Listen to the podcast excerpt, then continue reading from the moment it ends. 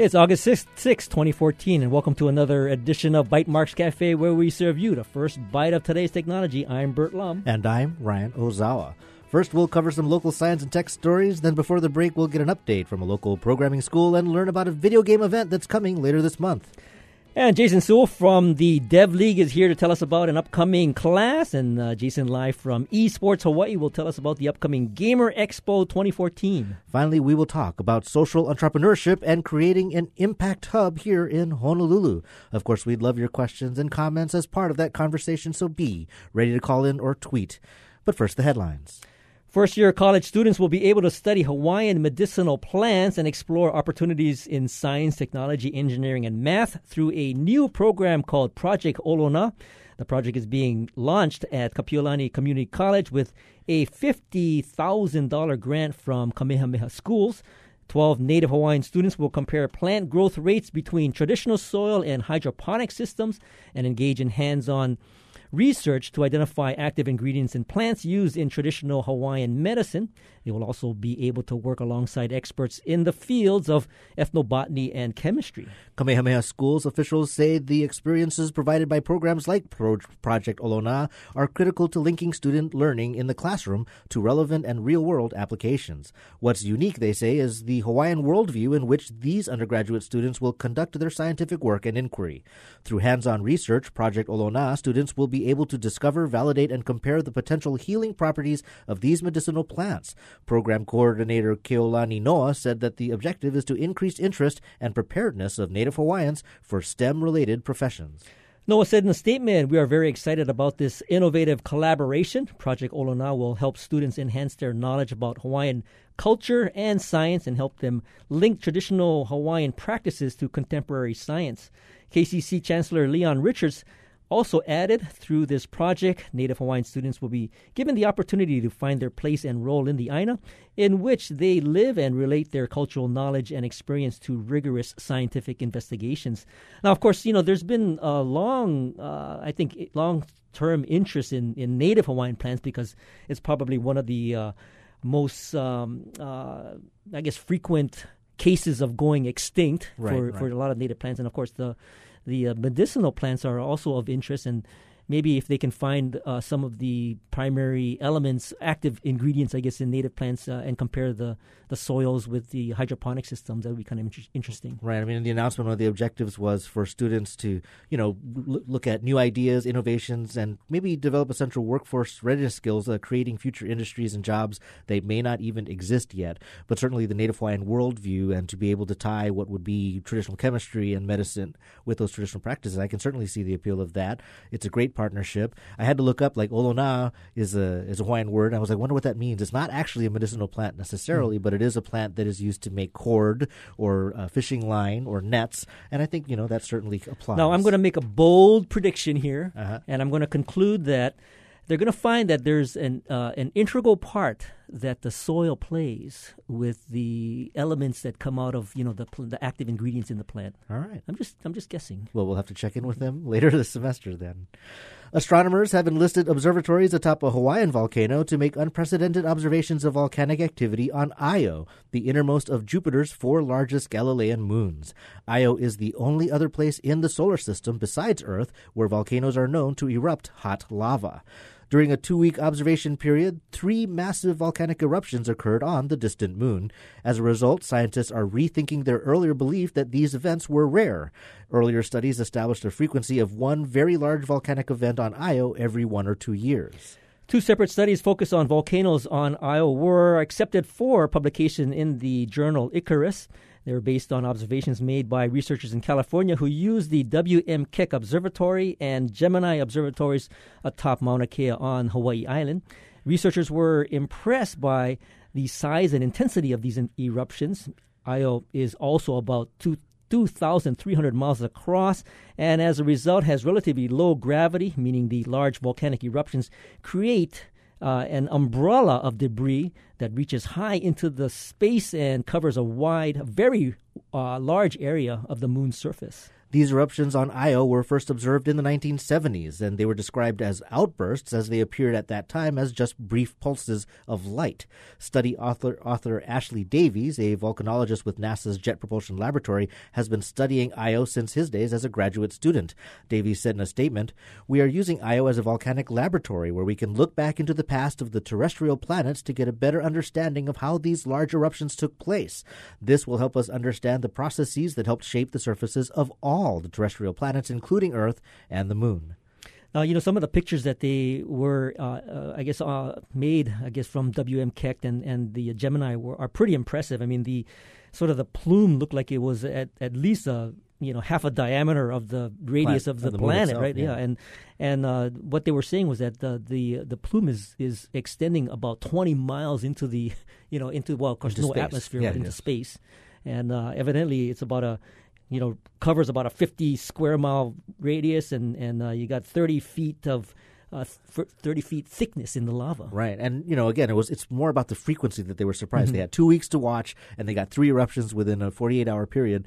So when they're saying we only saw 13 large eruptions between sev- 1978 and 2006, you think it's rare, but maybe it's m- it's more than that. And it's basically that Io is not directly observed quite as consistently. Mm-hmm. I think this research certainly will have more eyes trained on it going forward. And finally, here's a couple of uh, oh, a few events that we wanted to share with you. Next Tuesday, weather permitting, uh, brings the monthly Refresh Hilo event on Hawaii Island. The mostly monthly meetup for web de- designers and developers takes place in at the uh, Hawaii Tech Exchange on Haile Street. The topic for the August 12th event is coding prototypes for iOS. And for more information, you can go to hitx.co. iOS is also the focus of a pair of meetups happening here in Honolulu. The Organization for the Understanding of Dynamic Languages is hosting an iOS meetup next Wednesday, that's August 13th, at the Manoa Innovation Center. Part 1 will cover functional reactive programming, and Part 2 will focus on Swift, the new programming language from Apple. That Part 2 will follow on August 20th. For more information on these events, you can visit meetup.com slash dynamic. And finally, uh, the next day, the High Tech Development Corporation is offering a workshop on social media and the law. Local attorney Ryan Hill will provide an overview of, of what laws apply to social media and their applications in the business setting. That's Thursday, August 20, uh, 21st, also at the Manoa Innovation Center. And for more information, you can go to htdc.org. Now, joining us here in the studio is Jason Sewell from Dev League, and he's here to tell us about the recent graduating class and, of course, plans for the next cohort. Welcome back to the show, Jason. Thank you. Thank you for having me again. You guys are always so supportive of us. So I just want to say thank you for having us on and always Absolutely. spreading the word. And of course, you know the uh, the um, Dev League is is um, uh, your organization, and you take in uh, students cohorts, and they basically go through a what a, a, a eight week, twelve week.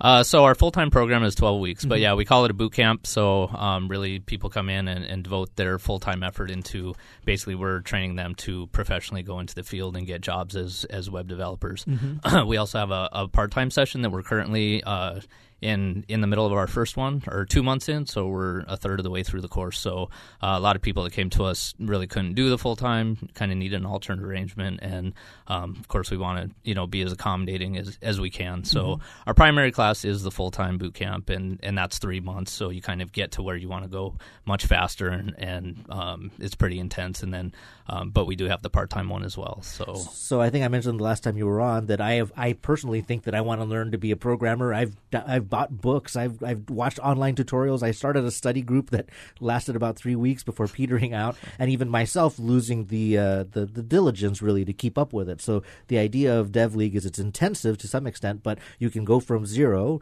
to programmer out the other end and have basically a guarantee that that that you will have those skills and that you'll have employable marketable skills and i think you had a pretty good milestone with your very first set of students how did it turn out for them Yeah, so uh, so we finished up our first cohort at uh, at the end of April, and um, within three months, uh, all all of the graduating class had, had gone and gotten hired professionally as web developers, um, both locally and on the mainland. So um, so we kind of got them in. They were they were our early adopters and the ones that kind of put our faith in, in or put their faith in us. And now they're they're you know they're out and actively employed you know uh, as programmers and that's, that's great. many of them coming in with with no background at all so um, so were um, were you guys uh, in any way let's say helpful with them uh, seeking out the appropriate places to work? Yeah, so we, we do as much as we can. So uh, the classroom is our main product. Um, kind of the the other part of that is also helping them um, on the way out. So we have what's called employer network. Mm-hmm. We're always going out and kind of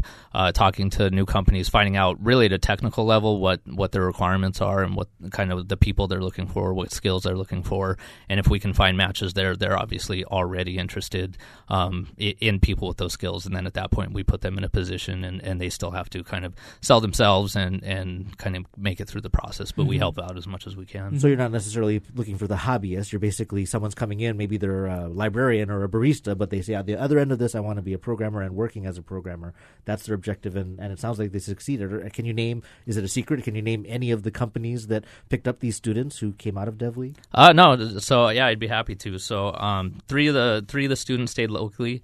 Uh, one of them we actually hired from DevLeague. Um, so he he just was so great at kind of picking up the material and, and his personality that we brought him on as a TA, and he's been he's been involved in the part time class, and he's great, and he's helping us out tremendously.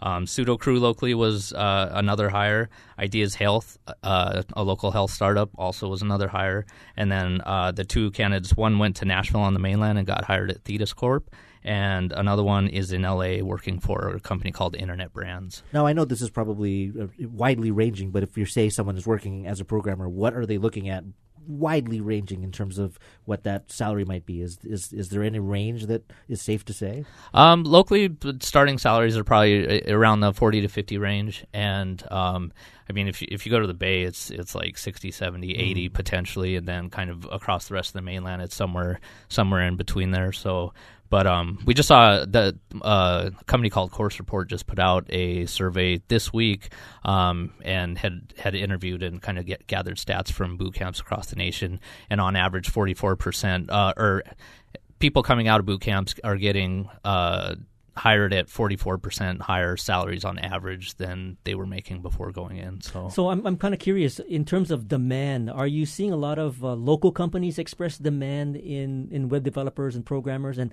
and I'm kind of curious also for the guys that actually went to the mainland, were they really more interested in actually working on the mainland and getting that experience? Um, yeah, so um, we locally, it, we're actually getting a lot more demand, I think, than you kind of hear or see about in job postings. And and we have companies that are coming to us actually you know now that they know what we're doing and specifically what we're teaching they're very interested um, and so even DataHouse which is you know one of the biggest ah, IT staffers in in Hawaii has come to us and really you know they're trying to move forward with the with the you know the technical direction that we're teaching and so they were very interested and, and even to local startups so yeah we're getting a lot of interest of people coming to us and then on the mainland um, one of one of the guys was local guy that came from Molokai moved to Oahu and now he's in LA. So I don't think he's there permanently, but he, he, went to go soak up some experience. It's a sure. great story. Um, obviously, coming from you know pretty humble small town beginnings to to working as a programmer in LA, like that's pretty that's pretty nuts. So, so I know so, these come around when uh, you have the the students the right mix, the right timing. If somebody was interested in the Dev League program, how can they get more information? Uh, they can come contact contact us at devleague.com, uh, contact at devleague.com. We're on Twitter at devleague Hawaii and Facebook at, at devleague. So any interest at all, please contact us. We we want to talk to everybody and accommodate as many people as we can, and we have scholarships available. Sounds good. Thanks, Jason, for joining us. Yeah, thank you guys. And of course, now joining us is another Jason. Jason mm-hmm. live from Esports Hawaii, and he's here to tell us about the upcoming Gamer Expo 2014. Welcome to the show, Jason. Hello, thank you for having me here uh, from Esports Hawaii to promote the Gamer Expo. So tell us, uh, is uh, Gamer the uh, Gamer Expo is this the sort of the first one, or uh, has it been something that has been tried before? Or is this the first one? Um, for us, it's we think it's one of the first. Uh, well, we're trying to make it a, as large as we can. Um, but being as it is our first one, we're doing it. Um, we're trying to start like at a medium scale, mm-hmm. and hopefully we'll grow it to even larger, maybe even to like um, those conventions up in the mainland. Mm-hmm. Yeah. So you're saying it's Gamer Expo. Gamer can encompass a lot of things. Um, what would be the the heart of this event? The type of game or gamer that you're hoping to serve with this event? Um, for our event, we're focused mainly on video games. So most of it, we have all our different consoles. We have the uh, PC, PS3, the Xbox One, the Wii U. We also have a retro game section for our older consoles. So the older generation can also enjoy that as well. Mm-hmm. And then, are you demonstrating uh, the hardware or primarily the software that's good, that's running on a lot of these uh, these devices? Um, we're actually just promoting the fun of of just video games. We want to just um, bring esports into Hawaii, make it more a larger scene in Mhm, Hawaii, mhm. so more people will get into gaming. Well, one of the things in gaming that uh, we see periodically, but I would say not at a at a very large level, is of course professional gaming. I mean, people who game competitively to the point where they become a regional champion, go on to a national championship, go on to international championship. I mean, my brother, geeky as he was, he was a he was a national champion at Magic, the card game. So, Yeah, wow. uh, is this is sort of that that competitive side of it one of the things that you're going to be talking about? Definitely, we're gonna have a competitive com- competitive side at our Gamer Expo. Where We'll be featuring uh, lots of gaming tournaments. Uh, we'll have League of Legends tournaments. We're actually bringing down a gaming team called Curse Academy from League of Legends, so um, people can meet and greet with them and see them play.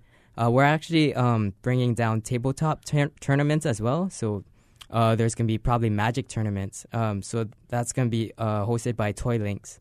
hmm And then, what other uh, other types of titles are you guys uh, planning to have have maybe teams come in and play? Uh, we're definitely gonna have like Madden, uh, Halo Four, Call of Duty Ghosts, um, BlazBlue, um, League of Legends Two v Two tournaments. Um, we're just we're Super Smash Bros. Melee and Brawl. That's definitely very popular. Minecraft. Minecraft, where right now it's it might be a small thing, but we're hoping to bring on more of a Minecraft scene into our Gamer Expo. Well, this other Jason does, I think, Minecraft pro- Minecraft programming classes. So you should at least be down there holding up a Minecraft cardboard head of some kind. yeah. What about War uh, War of War, War World of Warcraft?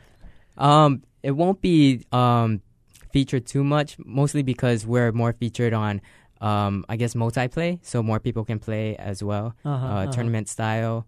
Uh, we will have uh things from Blizzard such as Hearthstone and uh StarCraft two. Mm-hmm. So as an expo, I can imagine certainly there's going to be gaming happening, but uh, are there presentations, speakers? Is there going to be uh, booths where people are selling things? How, what's the layout going to be? Uh, yeah, we're gonna have um speakers. We're gonna have Curse Academy, like I said. We're also gonna have Trihex, which is a speed gamer.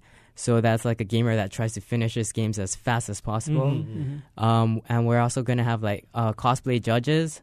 Um, so there'll be a cosplay um, contest, and we'll have like a judge and uh, probably a, like a live panel there.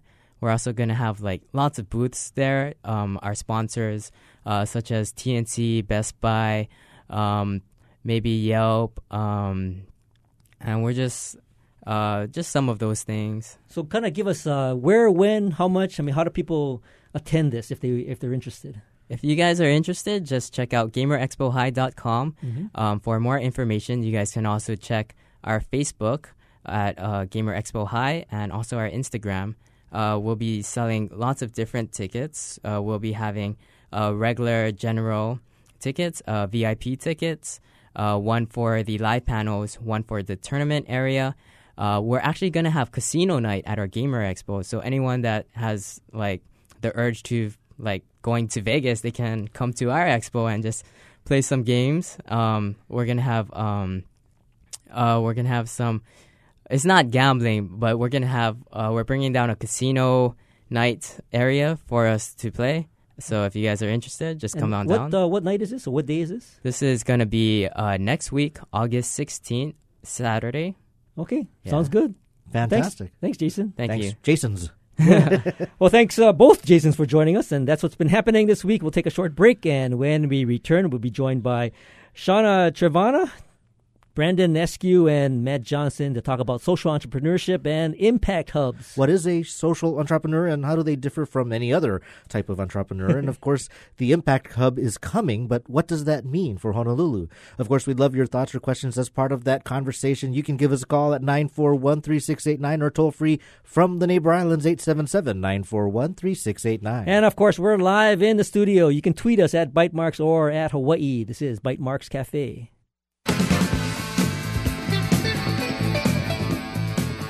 The bill may be languishing in the Honolulu City Council, but the Surfrider Foundation is trying to make waves. Next on the conversation, we'll talk with Hawaii Coordinator Stuart Coleman about the efforts to move the ban on foam containers forward. We'll talk tomorrow morning at 8 on the conversation.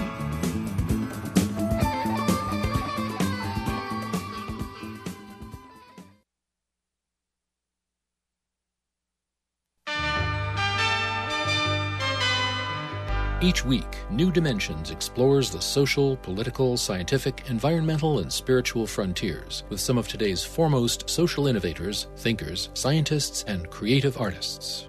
Hi, I'm Kristen Moeller, author of What Are You Waiting For? Next time on New Dimensions, I'll be talking about our pervasive human tendency to look outside ourselves for answers. Sunday morning at 11. Welcome back to Bytemarks Cafe. I'm Burt Lum. And I'm Ryan Ozawa. And joining us today is Shanah Trevenna and Brandon Askew and Matt Johnson. Shanah is the owner of Smart Sustainability Consulting LLC and on the board at Sustain- Sustainability Association of Hawaii and the author of a book called Surfing Tsunamis of Change, a handbook of for change agents. Brandon, meanwhile, is the founder of Eat the Street and Night Market in Kaka'ako. And uh, Matt Johnson uh, founded Oahu Fresh, a community supported agriculture box delivery service, and of course is creating a food hub in Kaka'ako. And what changes do we face and do we need to approach businesses in a different way? We'd love to hear your questions and comments. And of course, that number to call is 941 3689 on Oahu or 877 941 3689 from the neighbor islands. Shanah, Brandon, and Matt, we want to welcome you welcome you all to Bytemarks Cafe. Thank How you guys doing? Guys. Yeah, great. So uh, I want to, you know, I don't know if I give justice to your backgrounds, but maybe Shanah, maybe you can give us a little bit more about how you got involved with this whole area of sustainability and, and sort of the uh, social entrepreneurship. Sure. I've always been passionate about change, and I, I actually came to Hawaii because I believed Hawaii could be food and energy independent in our lifetime. Mm-hmm. And if we succeeded in doing that, then the whole world would know and maybe use that as a model and example.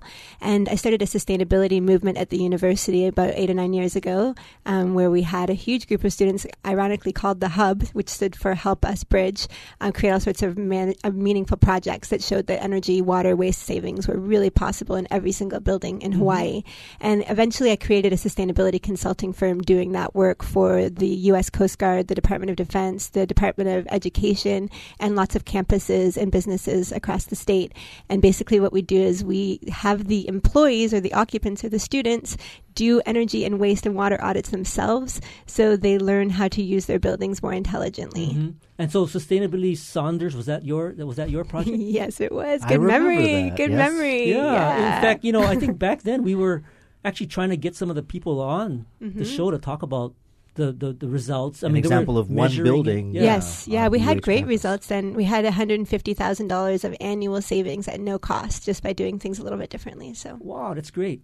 Well, glad to have you on the show. Thanks for having me here. now, Matt, uh, tell us a little bit about a little bit about Oahu Fresh. It's a CSA uh, box delivery service. I've heard of them, and I think my cool friends are subscribers to a similar service. But for those who are not familiar with it, I mean, what what is it that you bring to the community? Well, you have the opportunity to be cool as well. So, all right.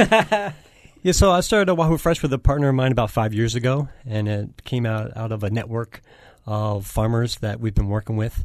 We have experience working with local farms in Hawaii, helping them access markets, access uh, federal grants, things like that. So we kind of came up with the idea of trying to make it as easy as possible uh, for people to take advantage of the really fresh local produce that's available from some of these amazing farmers that we've been working with. Mm-hmm. Um, so that's where we came up with the idea with the Oahu Fresh on delivering uh, weekly boxes of all local produce to people's homes, offices, as well as drop points uh, such as Fresh Cafe in Kaka'ako. We also do a drop at Leeward Community College in Pearl City. Um, so that's really our goal is just to make it as easy as possible for people to access uh, local produce as well as creating another market for our local farmers. Mm-hmm. And one of the issues with the box is that you you get a mix. You get what's available, what's seasonal, rather than maybe going to the supermarket and wondering why one thing is there and something's not there, something's more expensive, something's less expensive. You kind of get more in tune with the Aina, with what's what's what's provided from nature, and and either have it at your house and go pick it up. Yeah, that's correct. So, like for example, last week we had taro in the bag, and so we immediately start getting some feedback from some people, maybe who are transplants from the mainland who aren't familiar with it. But that's part of what we're trying to do is expose our subscribers to, hey, this is what's being locally grown. So it's kind of that give take on you know the the consumer needs to be a little bit adventurous with trying some new things and we put up recipe recommendations and and try to make it you know as as easy and fun for them, for them as possible to try mm-hmm. these things out creating more lovers of taro i like that yeah. and uh, and brandon you know we've uh, had you uh, here talking about eat the street and uh, I think that's been become one of the more popular brands uh, across the entire island, if not state. And uh, I wanted to give you a chance to tell us a little bit about uh, your role in this sort of uh, social entrepreneur ecosystem.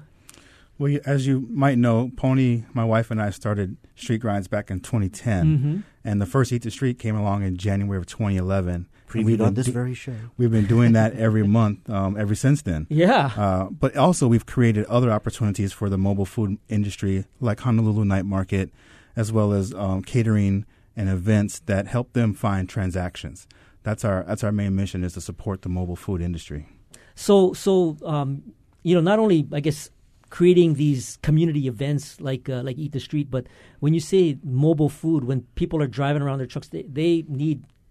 I, guess you felt that there there's a need for other opportunities that could have their food presented uh, in in other kinds of communities. That's correct. I mean, using social media as a tool mm-hmm. uh, and raising awareness for all the vendors that are out there to the rest of the Hawaii community, I think plays a pretty big role in them getting found as an option to other ways of, of eating with fast food or other restaurants. Mm-hmm. Okay. We're talking to Shanah Trevenna, Brandon Askew, and Matt Johnson about social entrepreneurship and the pending Impact Hub coming to Honolulu. Of course, if you've got a question about any of their projects or uh, how entrepreneurs can be more supportive of their communities, you can give us a call at 941 3689 or from the neighbor islands 877 941 3689. We're also watching on Twitter. Now, Shanah, we've talked, we've said social entrepreneurship and I think we have an understanding of what that is.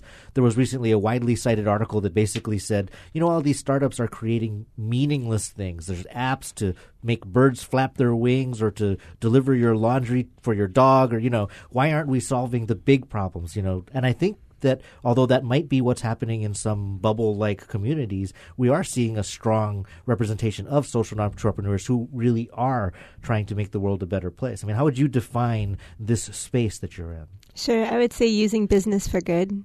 Um, that the more that you do what your business does, the better the world gets, and usually people and the planet get you know have improvements. Um, so, and I think it includes employees and it includes your market and collaboration over competition, um, trying to operate like an ecosystem more organically, working together, and having outcomes that make things better. Mm-hmm. So, you know, we kind of uh, asked the question: How does a social entrepreneur perhaps differ from an entrepreneur? Is your is your goal to try to maybe convert all the entrepreneurs to become more socially conscious? I think that they're in every single job and every single role, and if you're an employee, if you're running your own company, there is an opportunity to find a way to do what you do in a way that makes things better for the people around you, at the very least, and it could actually solve a really big problem. So I think there's a full range of how you can use what you do to do good things. Mm-hmm. Now, Matt, how would you measure that success? Because uh, running through my head is the Weird Al Yankovic song about mission statement, and anybody re- creating a business is convinced that they're making the world a better place. They've got synergies and and community, and that's all great buzzwords. But how would you say uh, this is a successful social enterprise? What would you look at in terms of uh, of quantifiable things to say this is successful in that way? Well, I think it's definitely going to be a you know case by case study, and it comes down to the personal values um, that you have going into it. So obviously, any business that's going into business needs to be able to make money. um, but it's also um, having more of a, uh, I guess, larger view on what your goals are. So I know for us, what we're trying to do with Oahu Fresh um, is you know supporting local agriculture. So if we were bringing in say produce from the mainland, then then we're failing mm-hmm. at our mission, even though we might be making money. So that's just kind of like a one um, personal example. I like that. So, in this, to some extent, there might be a trade-off or a, a, sacrifice that you might make on the cold business side of the equation because you will stick to your principles and the right thing, uh, the right thing to do.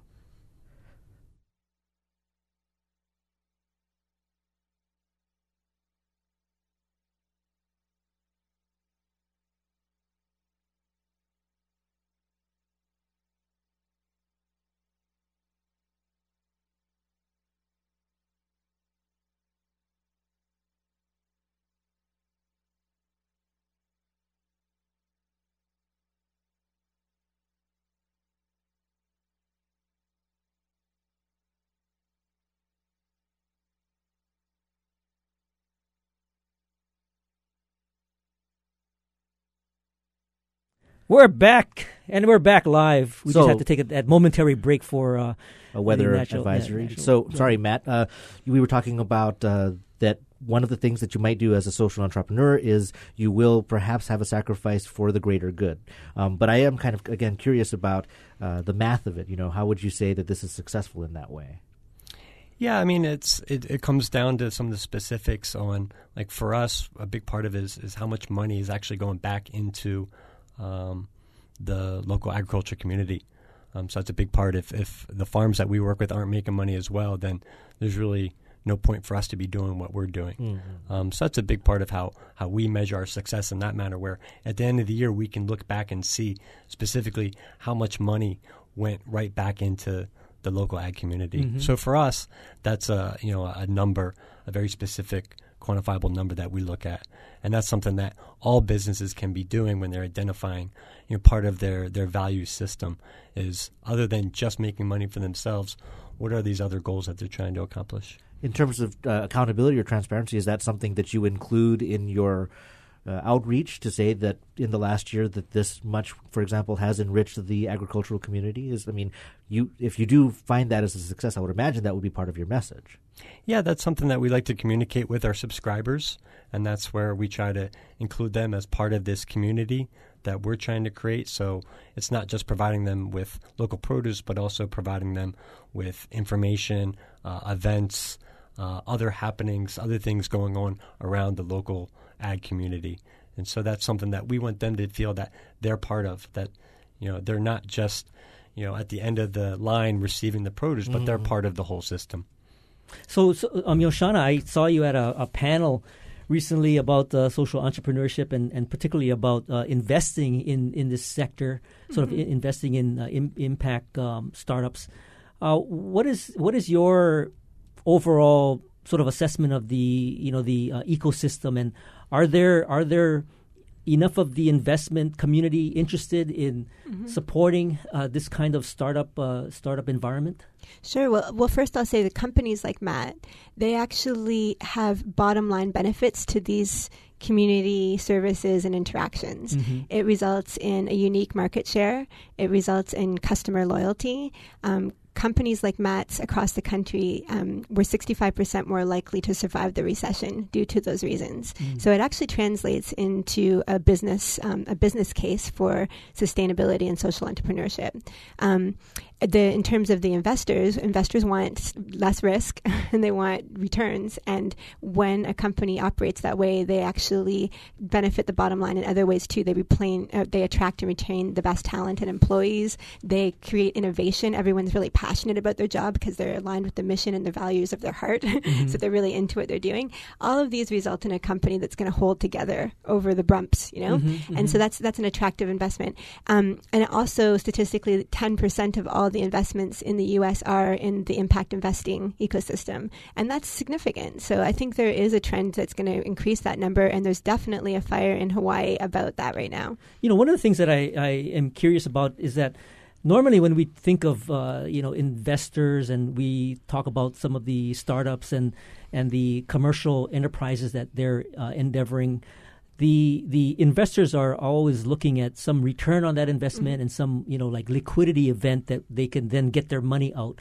Uh, I'm I'm I'm kind of curious to hear your perhaps a description of the companies and whether in in the case of venture capital they want companies to perhaps go IPO or go go and you know get a merger or whatever, but in in the impact um, uh, ecosystem, aren't aren't you talking about smaller businesses and maybe businesses that are really tied to the community and, and rather than being something that could scale across the entire nation would be more local to Hawaii?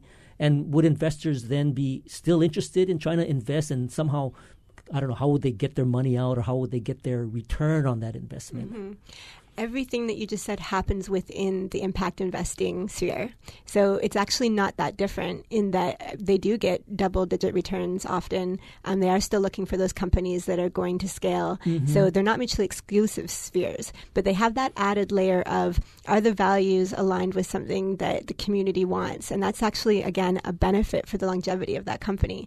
So I don't know if you've heard of B Corp, which is Yeah. cert- yeah, so it's an international gold standard certification for businesses, and it was actually created so you put in your operating agreement of your business, um, the articles of incorporation, that you will treat the environment and your community and employees as shareholders and stakeholders. That you need to serve all of these simultaneously, and again, that always translates into a better bottom line very very often. Um, so that becomes more attractive, and that whole ecosystem grows and grows.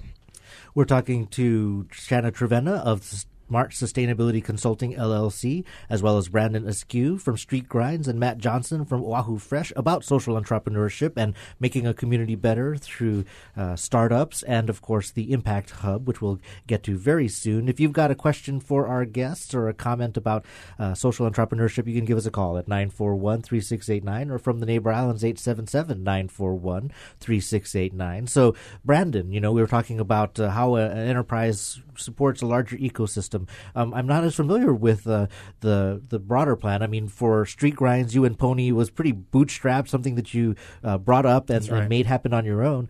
Is there still a, a, a perspective from your point of view to say that if there is investment available, if there is uh, a way to kind of ma- follow a more traditional startup path, that that's something you're interested in? Definitely. Um, recently, we've started seeking investment as we plan to grow Street Grinds into a larger organization to serve the community. Uh, one of those ways that we're looking to do that is through the Street Grinds Institute, where pro- we, we're going to provide capacity building opportunities for the mobile food vendors through um, education in um, health and safety, through business education, and social media as well. So all those tools can be applied to help them grow their businesses. you know that you've really taken the the uh, sort of uh, street grinds and eat the street and really looked at the entire sort of ecosystem. That's really great. I'm kind of curious, uh, Shanah, how how did the three of you kind of come together and start to brainstorm this idea of the impact hub? I know I came to Impact Hub because of what my business needs were. So I have two to 10 staff depending on our contracts and flow. And half of what we do is out in the field. And then we need meeting rooms and then we need different types of meeting rooms. Um, so we didn't have that flexible space. And someone suggested Impact Hub to me. And I was going to a conference for San Francisco and I strolled in and I thought, this is amazing. It's like a community center for change makers. And every conversation I had was just really hit the mark of something I was curious about. And the, the con- contacts I made, I could not have made at a Starbucks or something in San Francisco. Um, so I just thought, you know, our ecosystem in Hawaii really needs one of these, and I would definitely be one of the first members. So I came back and found out that um, that Chenoa Farnsworth from Blue Startups, and she was part of the Hawaii Angels uh, network, um, that she and the investment community felt the same way, and so the two of us co-founded and you know sent in our paperwork and everything. But then we started um, reaching out for a team, and and we found out that there was a lot of people interested. So now a year later, we have about 40 people on our planning team and lots of different working groups making this all come together. That's that's that's my story. Wow, that's uh, that's cool because uh, I think in in a sense, I mean, am I correct in saying that the the Impact Hub is is sort of like a kind of a co-working space for sort of the social entrepreneur? That's perfectly said. Mm-hmm. And, and community center as well, in that there is a lot of programming. So there's um, trainings, workshops, pauhanas, networking opportunities, everything that would provide the support that an entrepreneur and startup would need. Um, so, I, you know, what I want to do is I want to delve into that because I'm, I'm kind of curious, like, when is this going to start and where's this going to take place? And so we'll hold that thought. We'll be right back after this short break to continue our conversation with Shanah Trevenna and Brandon Askew and uh, Matt Johnson about creating the Impact Hub and investing in social entrepreneurs. How will investors measure their return on investment when businesses build a social conscience? We'd, of course, love to hear from you as well. The number is 941 3689, or from the neighbor islands, it's toll free 877 941 3689. This is Bytemarks Cafe. The New York Times calls her one of the jazz world's finest, and HPR is thrilled to welcome back to the Atherton studio vocalist and pianist Karen Allison for her only Honolulu appearance this year.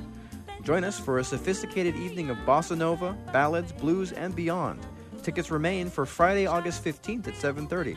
Reserve your seats at 955-8821 or purchase online at hprtickets.org.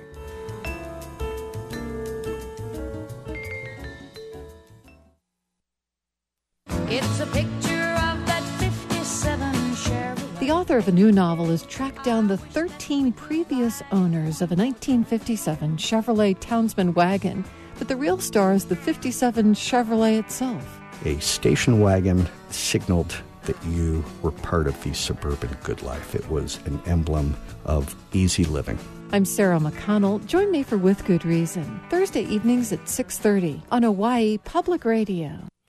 Welcome back. This is Bytemarks Cafe. I'm Burt Lum. And I'm Ryan Ozawa, and we're talking to Shanah Trevenna, Brandon Askew, and Matt Johnson about building socially conscious business. And how do companies stay competitive while focusing on the social good? And of course, you can give us a call here. The number is 941 3689 on Oahu or 877 941 3689 from the neighbor islands. And of course, right before the break, we were talking about impact hubs, and we wanted to get a little bit more detail as to when is this uh, happening. I mean, uh, Shanah, you said that uh, Chenoa Farnsworth is part of the part of the uh, uh, founder founder team, and and of course, uh, Matt and Brandon are part of the, the I guess the organizers that are trying to pull this together.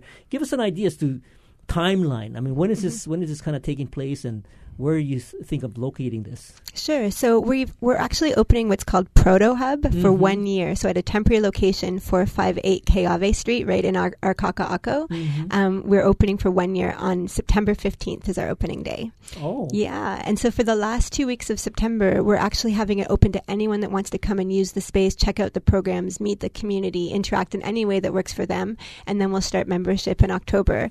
Um, and then next year, we're going to move over to the HCDA office when they move out, which is on Cook Street. And that space is going to be two to three times the size. So our goal with Proto Hub is to try all sorts of programs, see what works, see what people need and want, what types of rooms they want, et cetera, so that when we move to the big space and open Impact Hub Honolulu, Mhm. we take all we learned from Proto Hub and we make it amazing. Wow. Now, one of the things that uh, you compared it to is like a co-working space for social entrepreneurs, and Mhm. certainly we've we've had quite a lot of discussion on the show about co-working spaces. At one point, having three or even four running concurrently in Honolulu, many in Kaka'ako. Um, Brandon, you're no stranger to that concept. I've, I, I know I've seen you at, for example, Greenhouse when it was in operation. For That's example, um, so what is it about the Impact Hub brand or model or idea that you found so compelling to get directly involved? Well, for me, the Impact Hub is not just an opportunity for local entrepreneurs and local co working, but it's also an international location to Mhm. share your ideas and, and grow your business. So that's one of the attractive points to me, but also, too, being able to be a part of the Impact Hub from the ground up i- is a very interesting um, goal for mine as well. I should just add, actually, there's 50 impact hubs in major cities around the globe on all continents. That's what Brandon's speaking to. It, it attracts capital and talent from those areas, and Mhm, it allows us to scale into those regions through the Impact Hub network. So I was going to ask, since uh, Chenoa is involved and having, you know, I guess uh, maybe three, four cohorts already behind uh, her belt on uh, blue startups, do you see perhaps Impact Hub adopting any of the kind of mentoring uh, program that that uh, Blue Startup uh, might have uh, sort of pioneered here in Hawaii? Sure. We're lucky to have Chenoa from Blue Startups and Dawn Lippert from the Energy Excelerator on our Mhm, planning team, mhm. and we're constantly talking about this and what's the best way to bridge all of these programs because th- there's like this bursting ecosystem and there are some major players in it. And of course, having the the Impact Hub would be a great place to have their companies come and you know re- engage in the programs and also perhaps use the co-working and maybe incubate further. Do you, um, I, of course, I don't want to put you on the spot, but uh, have you explored the option of getting uh, uh, some of the uh, accelerator funds that uh, Carl Fuchs has put forth, you know, through the uh, through the Lava program? Not quite yet, actually, quite- but it's been it's been recommended to me many times, so I'm sure that conversation is coming. So I'll see you soon, Carl. now, how about you, Matt? Um, you know, it sounds like you, just like Brandon, you have a specific idea. You found success, traction, loyal um, customers, as well as participating vendors, and uh, you could continue to strike out on your own. But you see the value of being part of an ecosystem. What does Impact Hub uh, mean to you in terms of helping you do what you do better? Yeah, I think it's most importantly, and what I'm most attracted to is it just expands our our network and our team of of potential partners. Oahu Fresh right now is really just uh, myself and a partner, and yeah, we're doing what we do and we do it well. But by being able to connect with other organizations, other entrepreneurs, um, all the way to uh, government officials and whoever else is going to be attracted to this hub. Um, that to me is what is most attractive. Where I know that when this is up and going, and um, I can walk in there at any time, and whether it's for a meeting or to work, that there's going to be a deliberate, um, intentional meeting of like-minded people that that that we may be able to help with what they're doing, but then also may be beneficial for some of the goals that we have as well. Mm-hmm. Now, um, I'm sure you are uh, familiar with. Uh, I think uh, Hawaii Community Foundation had a uh, a fund called the Innovation Fund, and or Island Innovation Fund, and and a lot of the companies that were going through that sort of funding cycle would probably qualify for being a part of the Impact Hub. I mean, do you think that's that's something that would be a, a good match? Uh, Absolutely. I actually have meetings set up on the regular with organizations like that all over Hawaii. We're reaching out. Jason, Jason Sewell, who you just had on Mhm, here, we've been mhm. trying to connect for the same reason. We see so many entities in this ecosystem, and it's just sitting down face to face, one on one, talk story.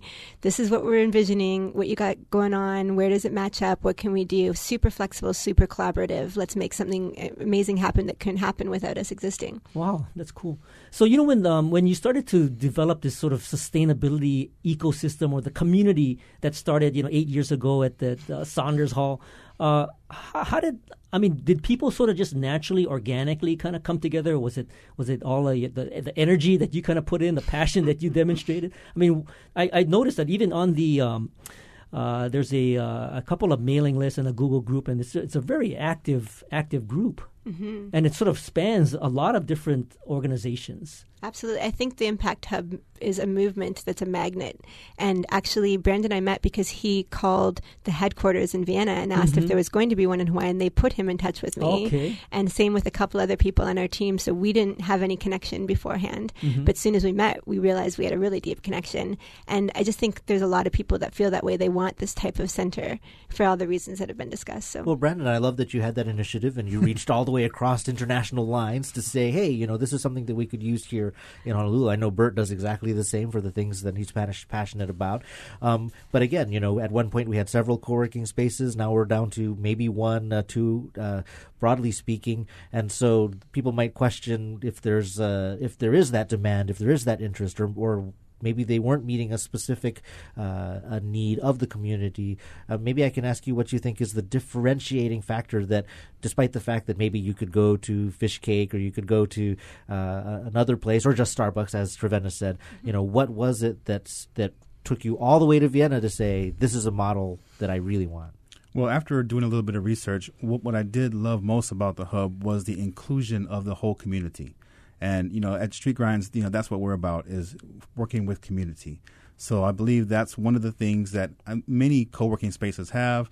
But I love that the community for the hub was a global community. hmm Now, when you said you called Vienna, you're talking about Vienna, like uh, um, California or no, actually one of one of our mentors was is, is actually part of the Global Hub uh, network. Oh, I see. And he's uh, from Vienna. So once I learned a little bit about from him and did more research, it just you know said I had to find out if this was coming to Hawaii, and if not, then how can we make one here?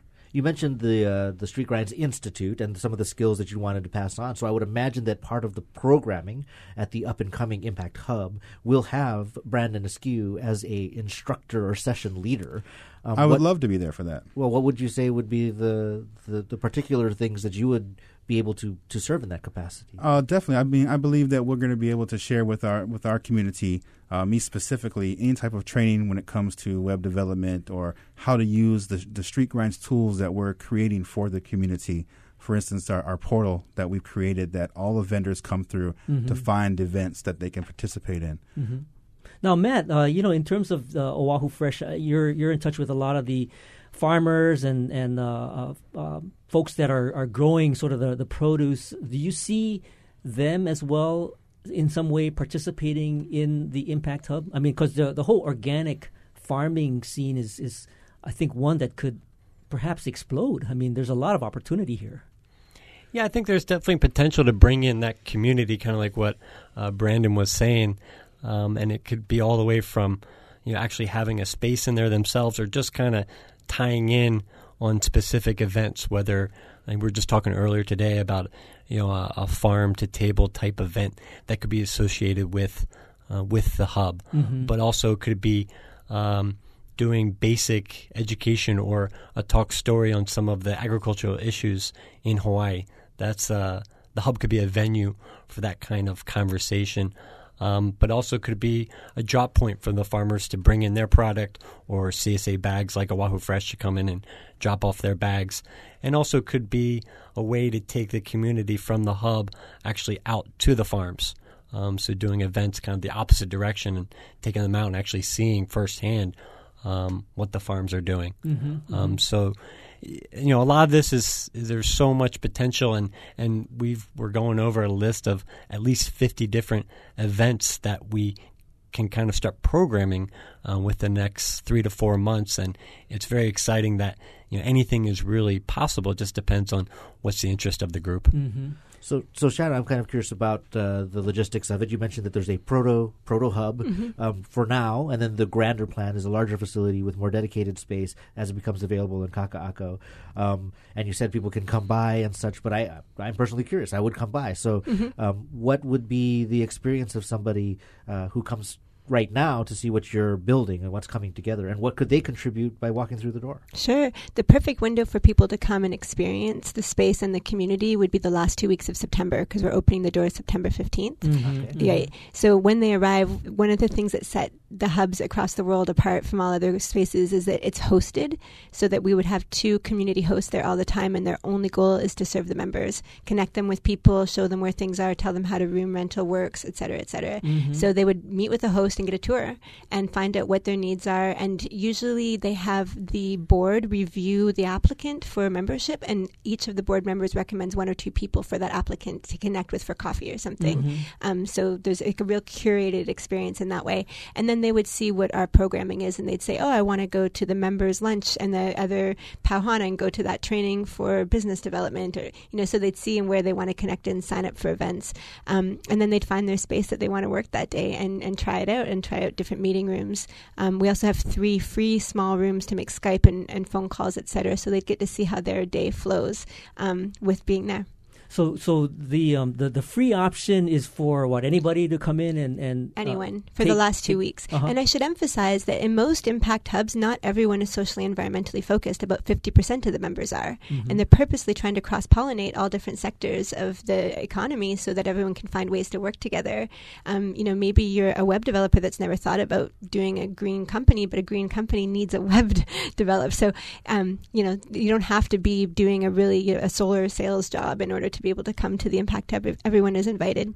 I'm I'm, uh, I'm wondering what the the model is. I mean, imagine I would imagine that there's memberships Mhm. and that there's probably fees or something? I mean, Yes. how does this the Impact Hub sustain itself while it's creating this great environment? Absolutely, and because there are so many, and we ha- we are a networked group, and we have sister hubs at Seattle and San Francisco, so we have direct mentorship there. We're able to tap into all the different scenarios around the world and find Mhm. out what matches us best. But the, the template is um, membership, and Mhm. for the first four months that we're open, so October, November, December, January, it's going to be thirty dollars a month for a full membership, and that includes free tea and coffee, so it's cheaper than Did getting I a hear coffee. thirty Yes. dollars? Not like thirty thousand dollars, thirty dollars. Yeah.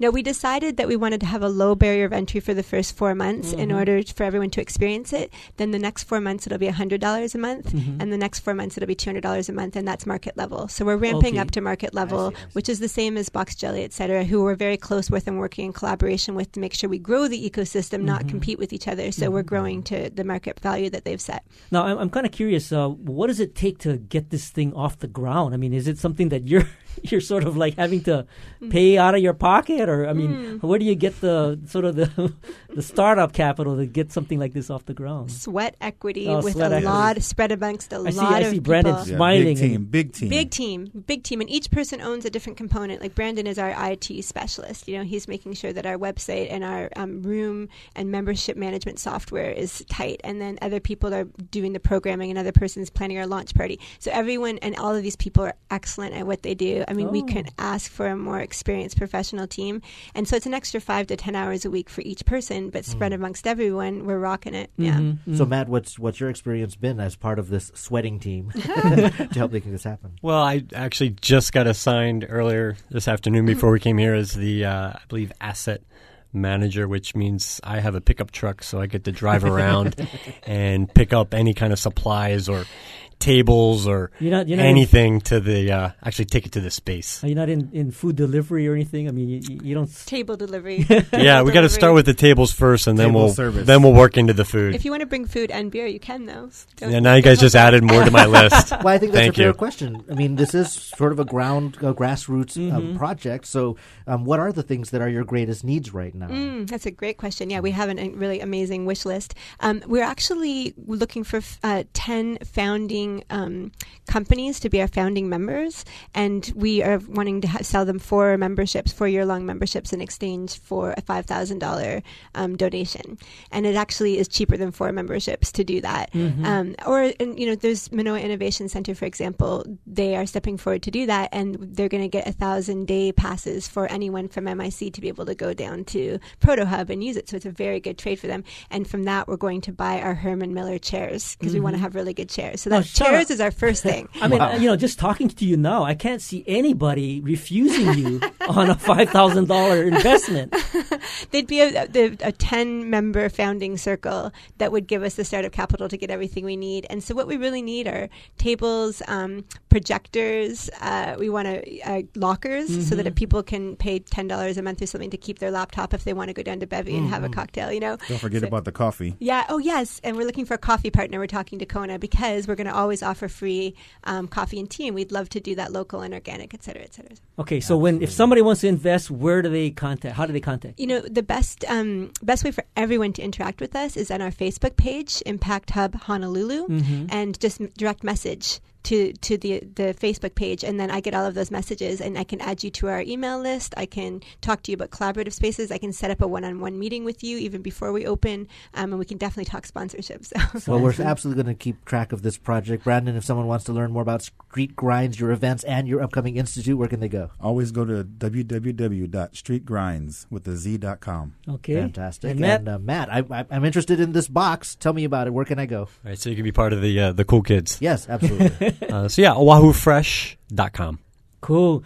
Oshana Trevenna uh, is the owner of Smart Sustainability Hawaii LLC. Brandon Askew is the founder of Eat the Streets and Night Market in Kaka'ako, and Matt Johnson, who founded he, he has founded Oahu Fresh. And we want to thank you all for joining us today. Thank you guys. It was great. Thanks, guys. Mahalo. And thank you for listening to Bytemarks Cafe. Join us next week when we'll talk about the addiction we call ingress. And if you missed any part of this edition, you can find the podcast of tonight's show on bytemarkscafe.org. And if you have any comments or suggestions, you can email us at feedback at bytemarks.org or You can find us on Twitter. I'm at Bytemarks. And you can follow me at Hawaii. Our engineer is David Chong, and our executive producer is Beth Ann Kozlovich. And we leave you with our song pick of the week. Here's a band called Sugar Stems and a song called Greatest Pretender. Everybody, stay safe and dry, and we'll see you next week on another edition of Bytemarks Cafe.